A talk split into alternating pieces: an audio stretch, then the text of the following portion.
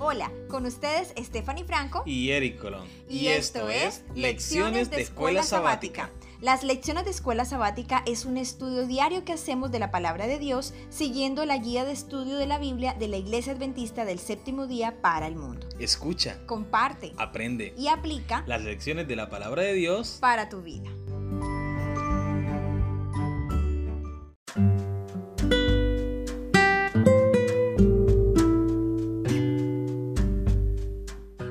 Bienvenidos a las lecciones de la escuela sabática. Gracias por estudiar con nosotros diariamente la palabra de Dios, los tres mensajes cósmicos de Apocalipsis. Lección número 9 para el domingo 21 de mayo.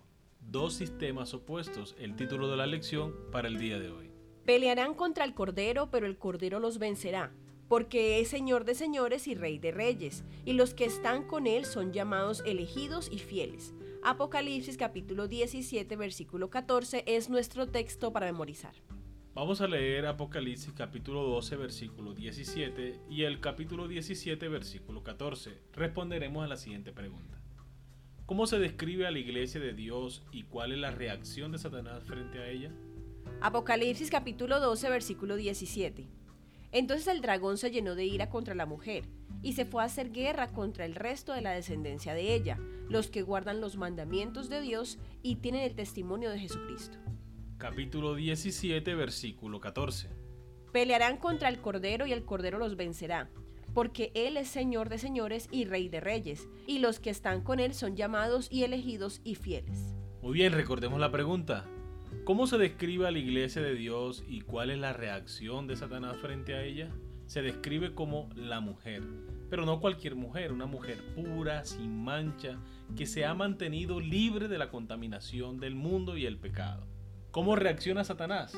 Se ensaña contra ella para destruirla y a sus descendientes, porque guardan los mandamientos de Dios y tienen la fe de Jesús. Amén. A lo largo de los siglos, Dios siempre ha tenido un pueblo que le ha sido fiel, Apocalipsis capítulo 12 versículo 17 describe su fidelidad como los que guardan los mandamientos de Dios y en otra parte también se los describe como llamados, elegidos y fieles.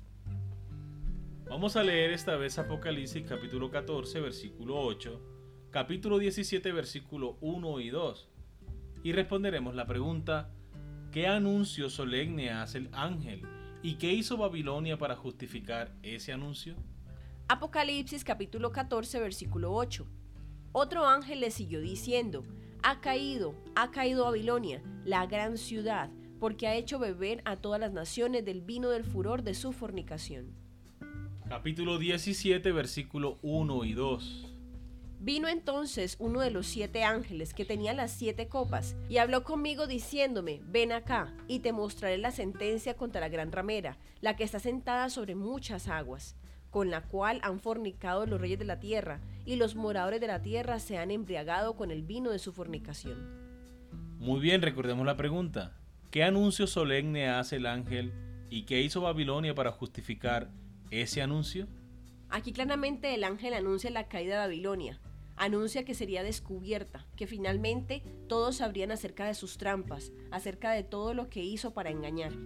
Esto se debe porque justamente Babilonia hizo el mal, hizo todo lo que iba en contra de Dios, todo lo que podía alejar a las personas de Dios lo más que pudiera, porque lo que deseaba era engañar, matar y destruir. Juan escribió el libro de Apocalipsis a fines del siglo I. Por entonces, la antigua ciudad de Babilonia era un cúmulo de polvo. Cuando Juan escribió los mensajes del libro de Apocalipsis, ya hacía varios siglos que la ciudad literal de Babilonia había sido destruida. En Apocalipsis, la antigua ciudad de Babilonia es considerada un tipo o símbolo de la Babilonia del tiempo del fin. En las profecías del Apocalipsis, Babilonia representa un sistema religioso falso que tendrá características similares a las de la Babilonia del Antiguo Testamento. Los principios que guiaron a la antigua Babilonia serán la estructura que apuntale a la Babilonia moderna y espiritual. En Apocalipsis capítulo 17, versículo 1 al 6, una mujer vestida de púrpura y escarlata avanza en una forma resuelta sobre el escenario del tiempo. Esta mujer cabalga sobre una bestia de color escarlata. La Biblia la llama ramera.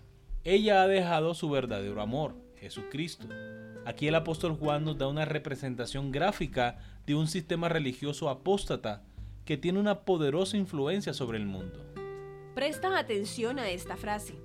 Este poder era alguien con quien han fornicado los reyes de la tierra, y sus habitantes se han embriagado con el vino de su fornicación. Apocalipsis capítulo 17 versículo 2. ¿Embriagado? Este término siempre tiene una connotación negativa en la Biblia. ¿Fornicado? Esto es un símbolo de las falsas enseñanzas, de la falsa doctrina y su práctica. Muy bien, hemos llegado a la pregunta final. Tanto los dirigentes como la gente común se han visto influenciados negativamente por este poder. ¿Cuál es nuestra única protección? Vamos a leer Efesios capítulo 6, versículos 10 al 18. Efesios capítulo 6, versículos 10 al 18. Por lo demás, hermanos míos, fortaleceos en el Señor y en el poder de su fuerza, vestidos de toda la armadura de Dios para que podáis estar firmes contra las acechanzas del diablo. Porque no tenemos lucha contra sangre y carne, sino contra principados, contra potestades, contra los gobernadores de las tinieblas de este siglo, contra huestes espirituales de maldad en las regiones celestes. Por tanto, tomad toda la armadura de Dios, para que podáis resistir en el día malo, y habiendo acabado todo, estar firmes. Estad pues firmes, ceñidos vuestros lomos con la verdad, y vestidos con la coraza de justicia, y calzados los pies con el apresto del Evangelio de la paz.